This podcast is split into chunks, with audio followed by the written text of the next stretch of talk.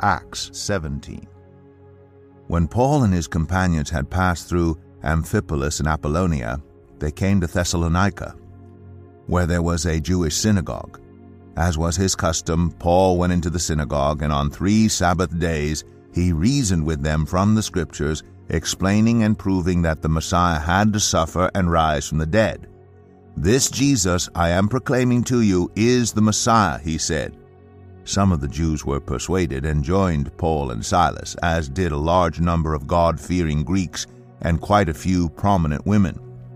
But other Jews were jealous, so they rounded up some bad characters from the marketplace, formed a mob, and started a riot in the city. They rushed to Jason's house in search of Paul and Silas in order to bring them out to the crowd.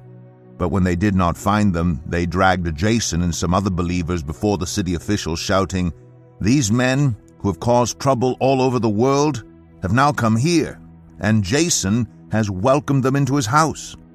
They are all defying Caesar's decrees, saying that there is another king, one called Jesus. When they heard this, the crowd and the city officials were thrown into turmoil. Then they made Jason and the others post bond and let them go. As soon as it was night, the believers sent Paul and Silas away to Berea. On arriving there, they went to the Jewish synagogue. Now, the Berean Jews were of more noble character than those in Thessalonica, for they received the message with great eagerness and examined the Scriptures every day to see if what Paul said was true. As a result, many of them believed, as did also a number of prominent Greek women and many Greek men.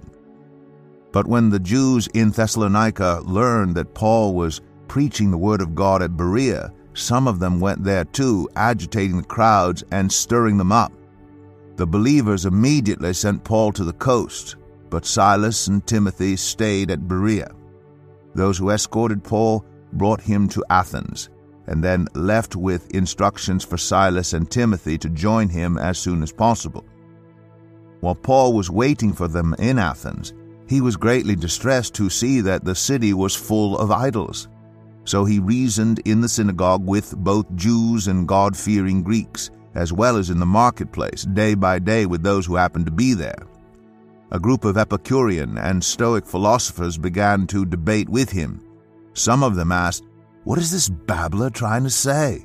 Others remarked, He seems to be advocating foreign gods. They said this because Paul was preaching the good news about Jesus and the resurrection. Then they took him and brought him to a meeting of the Areopagus, where they said to him, May we know what this new teaching is that you are presenting. You are bringing some strange ideas to our ears, and we would like to know what they mean. All the Athenians and the foreigners who lived there spent their time doing nothing but talking about and listening to the latest ideas. Paul then stood up in the meeting of the Areopagus and said, People of Athens, I see that in every way you are very religious. For as I walked around and looked carefully at your objects of worship, I even found an altar with this inscription To an unknown God. So you are ignorant of the very thing you worship, and this is what I am going to proclaim to you. The God who made the world and everything in it is the Lord of heaven and earth and does not live in temples built by human hands. And he is not served by human hands as if he needed anything. Rather, he himself gives everyone life and breath and everything else. From one man he made all the nations, that they should inhabit the whole earth. And he marked out their appointed times in history and the boundaries of their lands. God did this so that they would seek him and perhaps reach out for him and find him, though he is not far from any one of us. For in him we live and move and have our being. As some of your own poets have said, we are his offspring. Therefore, since we are God's offspring, we should not think that the divine being is like gold or silver or stone, an image made by human design and skill. In the past, God overlooked such ignorance, but now He commands all people everywhere to repent, for He has set a day when He will judge the world with justice by the man He has appointed. He has given proof of this to everyone. by raising him from the dead. When they heard about the resurrection of the dead, some of them sneered, but others said, We want to hear you again on this subject. At that, Paul left the council. Some of the people became followers of Paul and believed. Among them was Dionysius, a member of the Areopagus, also a woman named Damaris, and a number of others.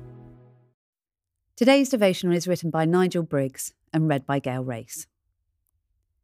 Listening to Prime Minister's questions on the radio a few months ago, before the election, was at times uncomfortable as the verbal wrestling match often spilled over into personal insults and below the belt punches.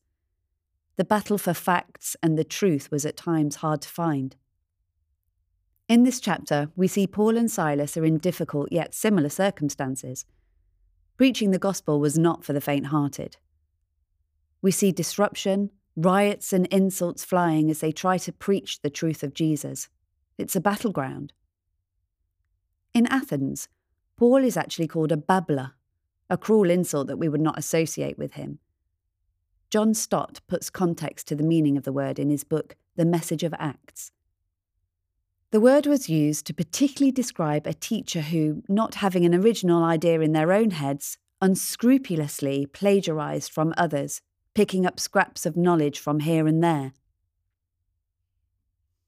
The fact is, not everyone wanted to hear what Paul had to say. Not everyone wanted to accept Jesus as Lord and Saviour.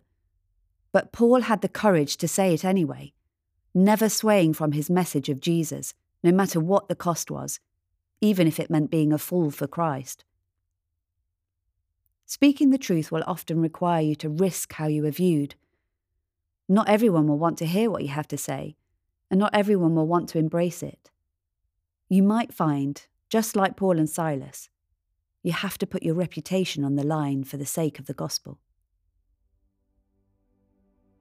Welcome the Holy Spirit into your life right now. Draw your attention to his presence.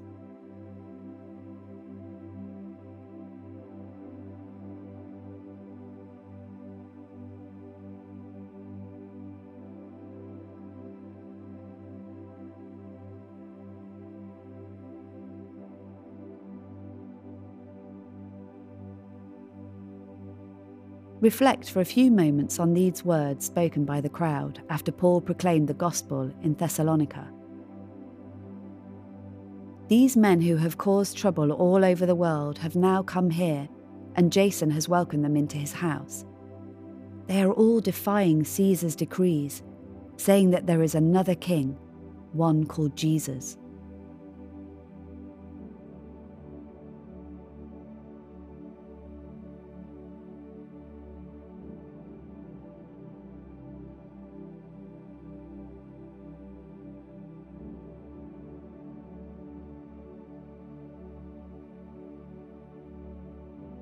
Ask the Lord to highlight areas where you could take more courage to be a fool for Christ and put your reputation on the line for King Jesus.